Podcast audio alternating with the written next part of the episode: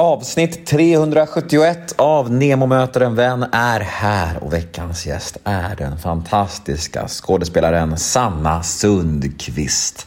Podmi exklusivt är det, precis som vanligt. Så det ni kommer att få höra här nu hos mig är en liten teaser på mitt snack med Sanna. Ett smakprov om man så vill. Och vill ni ha fullängdaren av det här samtalet så är det podme.com som gäller eller att ni laddar ner podme appen och tecknar en prenumeration. Och då får ni förutom min podcast tillgång till så otroligt mycket exklusiv podcast som existerar i detta podcast rika land. Massa grejer som bara finns hos Podmi. Till exempel Torsten och Rickard Flinks podd Återföreningen, Mia Skäringers podd Skalladagen samt hennes nya podd som hon gör ihop med Hampus Nessvold som heter Skäringer Nessvold. Ja, ni hör ju själva, det finns mycket mys att hämta hos Podmi. Och Förutom detta så är det ju reklamfritt. All podcast hos Podmi och det är ju också väldigt skönt.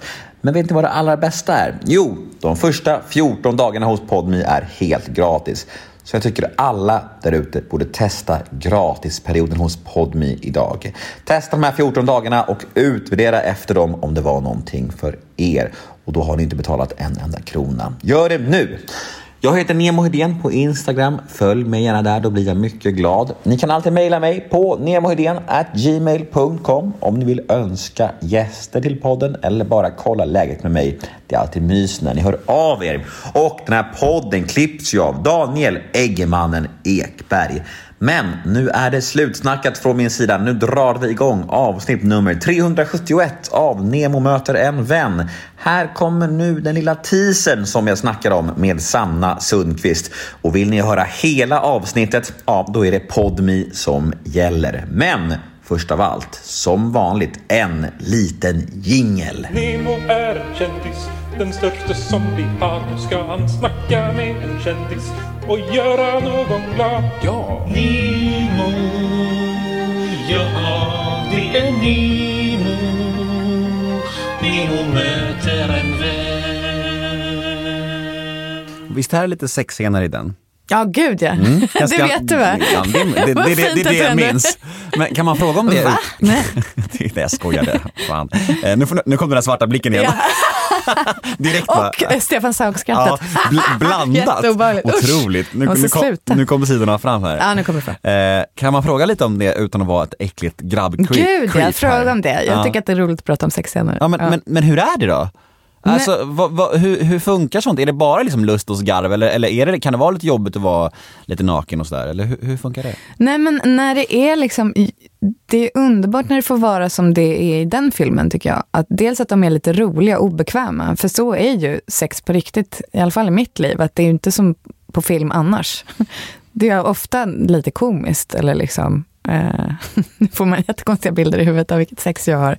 Men Nej, men jag tror folk fattar, det är Ja. det här småbarnssexlivet. Man får Ja, men liksom eller ta det som går, det man kan typ. Ja men verkligen. Ja, mm, Man får eh, välja ljuset. verkligen, som William Spets hade sagt. Ja. exakt. Nej men, eh, eh, jag tycker att det viktiga med sexscener är liksom att man går in och pratar om dem som andra scener. Så att det inte blir att man bara hoppar över och så kommer en sexscen. Utan liksom så här, vad, eh, vad vill jag här? Alltså så här, vem, vem ligger jag med? Vad känner jag för honom? Eh, det påverkar ju liksom vad, vad det är för typ av sex. Och att man vågar prata om de här grejerna.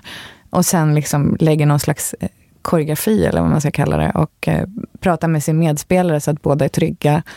Eh, och då kan man göra roligt och liksom eh, släppa loss lite i det. Eh, så att, och jag tycker liksom att det är för mig är det också någon frigörelse ibland att få vara avklädd och rolig samtidigt. Eh, för att eh, det känner jag att jag har fått vara väldigt lite i livet. Att som, eh, eller vem får vara det, men eh, det är någon, något slags behov som jag ändå har haft, tror jag, att eh, få